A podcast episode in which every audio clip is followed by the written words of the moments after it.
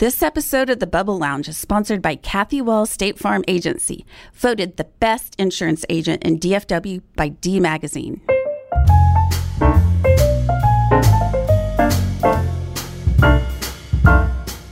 Welcome to the Bubble Lounge. This is Martha Jackson. And I'm Nellie Shudo. One of the things I absolutely love about living in this neighborhood and why I moved here is because it's so safe. There's so many people always out and about on the streets, a lot of stay at home moms watching across for the uh, rushing across the street on their neighbors' homes, and everybody just kind of looks out for each other, looking out for each other's kids. Like when they say, "I saw Charles riding too fast on his bicycle," or he didn't have a helmet on. Exactly, but that does not stop the fact that there is crime in the park cities. Well, there is, and it's, it's mainly crimes of opportunity. Just people, you know, doing silly things, not thinking, being in a rush, and leaving things out. And the truth is there are ways to avoid these crimes of opportunity. And, you know, we're going to talk about different ways that you can be safe and protect your home and your family. And also just encourage people to report things because everybody's got a camera everybody's got you. You we, we catch these people. If you commit a crime in the park cities, you are caught because you're on camera. Like okay. somebody's camera or ten cameras on the street are catching. Okay, them. that is absolutely true because I'm on a lot of the neighborhood Facebook pages, and they will post videos or extremely crystal clear pictures and just say be be on the lookout for this person because they just did they just came to my door and they were knocking on it and demanding to come in or they stole my car. Yeah, everyone has a camera, guys. Mm-hmm. Exactly. So you're going to be caught if you're if you commit a crime in the park cities. But the thing is, guys, that doesn't mean you're going to get your stuff back. So they may be caught and be carted off to jail or to rehab, but that does not mean you're getting your stuff back. So we live in a very safe place in the bubble, but there are a lot of common sense things that some of us neglect to do. So we're going to tell you more about that in the next segment. But before we get to that, we want you to take out your phones right now and text 313131 with the keyword bubble and you'll receive text updates each week about the shows and when they come out. And now it's time for crazy insurance stories from the Park Cities with our good friend and sponsor, Kathy Wall, State Farm Agency. Kathy, take it away. About one year in the business, I was selling a lot of life insurance. A young couple made an appointment to discuss life insurance for their family. It was at, in the evening. As we were discussing their health and filling out their life insurance application, the wife started bragging about what great shape her husband was in physically, and then she asked him to take off his shirt.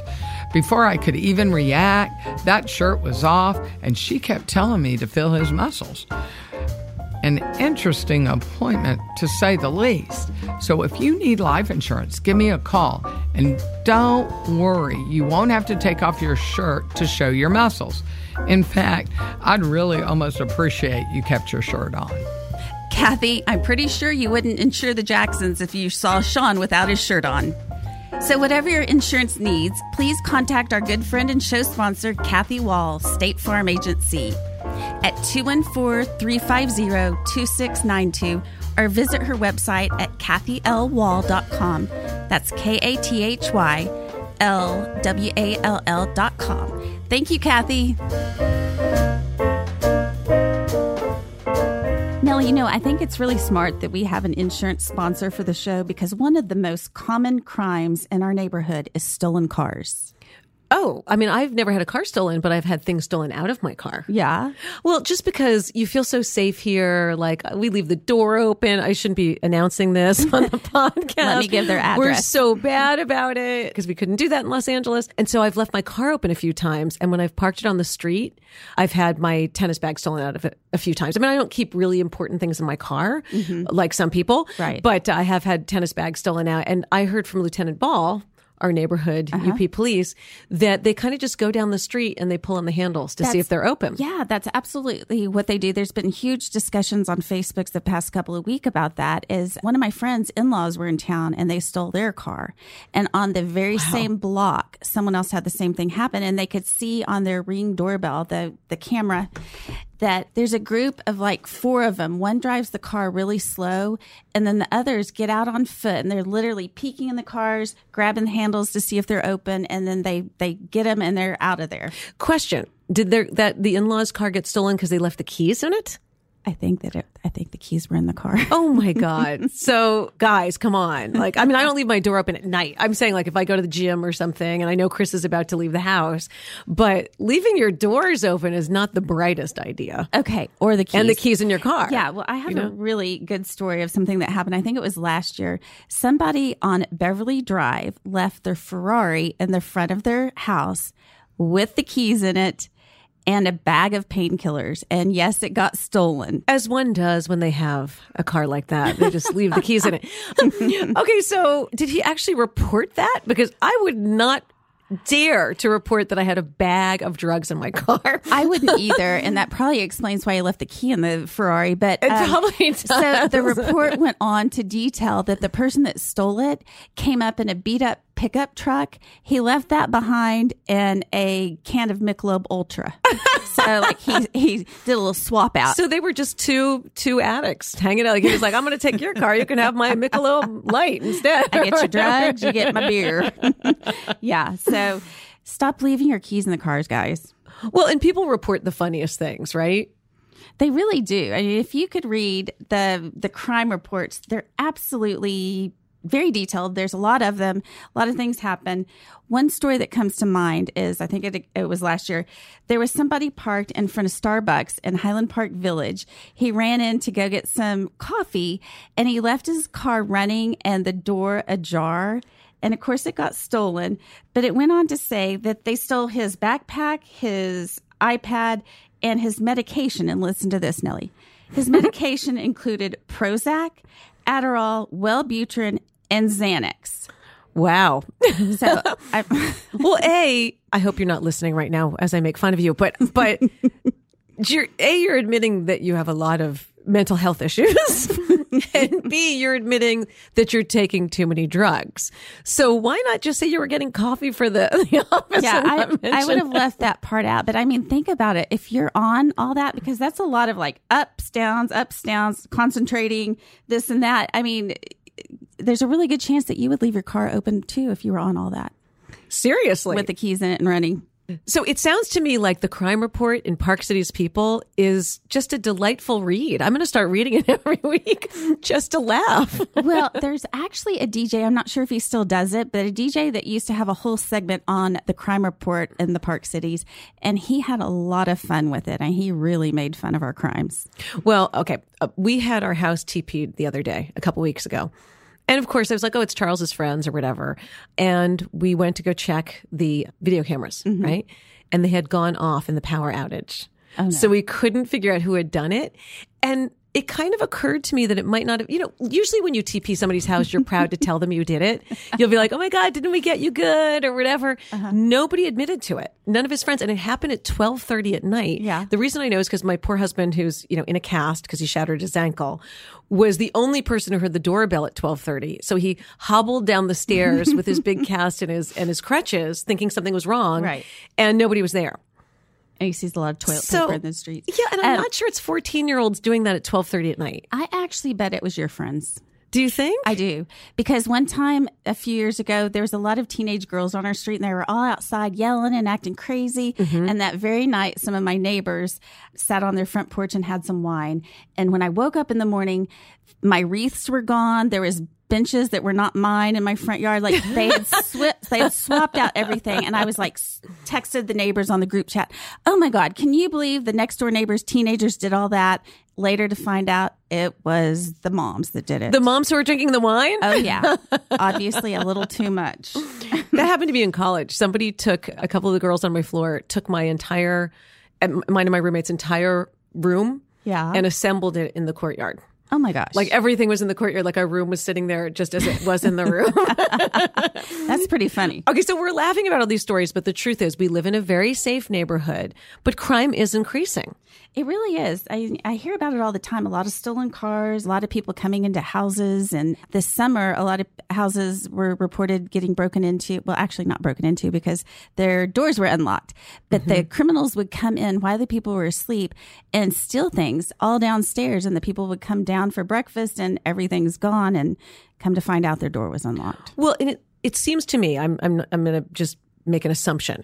It seems to me that a lot of these crimes are drug addicts because you can see them on 75 when you're crossing over the freeway, etc. I've had them bang on my doors ferociously in the car and I'm like back off because you know that's kind of dangerous, but it seems to me like they're they're I don't want to say they're petty crimes, they're big crimes, but they're they're trying to get money for drugs, Right, Right? right. Like we don't hear of major crimes That's true. You It- know? it's rare. Yeah, but we should be aware of that Well, because it's really- increasing. Yeah, well, they're crimes of opportunity because Mm-hmm. we are we do feel so safe here. I even had a friend that came over to my house and parked a car in the front, and I was like, "Where's your purse?" She goes, "Oh, I left it in the car." I was like, "You cannot do that." But you live in such a safe neighborhood. I'm like, "Yes, we do," and the bad guys know that. They know that we feel comfortable, Yes. and they know we're leaving our four thousand dollar Louis Vuitton with a ton of cash in it, right exactly, there, for right your there taking. for the taking. Yeah. Well, that's one of the reasons I was always very cautious about Charles when we first moved here. Everybody was like, "Oh, I just let my kid ride all over the place," and I did not because I thought to myself, if I were a bad guy, this is exactly where I'd come. You know, just because mm-hmm. people are so unaware and it's such a blissful neighborhood. So mm-hmm. you do have to keep your your awareness up. Yeah, you definitely do. And I have definitely taught my kids, you know, if anything happens, just run like the wind. Mm-hmm. Run, run to an adult, etc. Right. Well, guys, we know there are a lot of silly stories out there, but th- we do have to be more cautious. And when we get back, we're going to give you a lot of ways to keep your family and your property safe. We'll be right back. If you're a fan of the Bubble Lounge, then we have a very special offer for you. Send us a text message to 313131 with the word bubble and join our exclusive community of Park Cities moms. Every week we send you a link to the latest episode of the show, but that's not all. If you send a text right now, we will also send you a link to our private online membership website. Our membership site contains tons of helpful recommendations for women in the park cities. So whether you want to find something interesting for the kids, get recommendations for the best services, or just hang out online with other moms like you, our membership site is the perfect place. And best of all, it is free to join. So take out your phone and send a text to 313131 with the keyword bubble. That's B U B B L E and join us and your neighbors in the Bubble Lounge. Welcome back from the break. We've been telling you a lot of crime stories in the past that have taken place in our very safe neighborhood. I mean, but now we're going to talk about some facts and some, give you some tips on how to stay safer in the park cities. First of all, there are about 24,000 calls to dispatch per year in our neighborhood, in a neighborhood of 30,000 people. But let's clarify that a lot of those calls are you know, an accident. I've tripped my alarm so many times. It's something like, you know, there's a cat in my yard, get rid of it. And I will say the response time is amazing. I've had policemen show up on my doorstep while I'm still, still trying to figure out the alarm While system. you're still on the phone? Yeah. And the actual, not even while I'm on the phone, while the alarm's going off. Oh, yeah. It tips them off and they show up and I'm like, oh my God, I'm like standing there in my pajamas or whatever. but the average time for a service call in our neighborhood is two minutes and 47 seconds. That is pretty darn fast. That is extremely fast. Mm-hmm. That's so great. Well, some of the things that you guys can do to stay safe is let's start with locking your door. Mm-hmm. And then, secondly, set your alarm. Everyone has an alarm, it's there for a reason. Go ahead and set that every night. It's true. My husband is the one who leaves the door unlocked all the time, but he has the alarm people over constantly to fix the system. Oh my gosh. Like he's got to fix this. It's got to be working, but he leaves the door unlocked. oh my gosh. Try not to park on the street, but I know a lot of you can't help it. You have teenagers and extra cars and not a big enough garage, so you have to do it sometimes. Just lock the car, guys. yes. Don't leave the keys in the unlocked car. Just lock the car. No, and you're right because every time I've had my tennis stuff stolen out of the car, it has been because I left the door unlocked Oh on the street. I parked on the street and left it Oh unlocked. right, you know, right. it's just kind of an obvious, stupid move. It's been Oh, and don't leave your ten thousand dollar Rolex in the little midsection of your car. Yeah. with your Louis Vuitton wallet filled with thousands of dollars. Don't do it. in your bag of medication.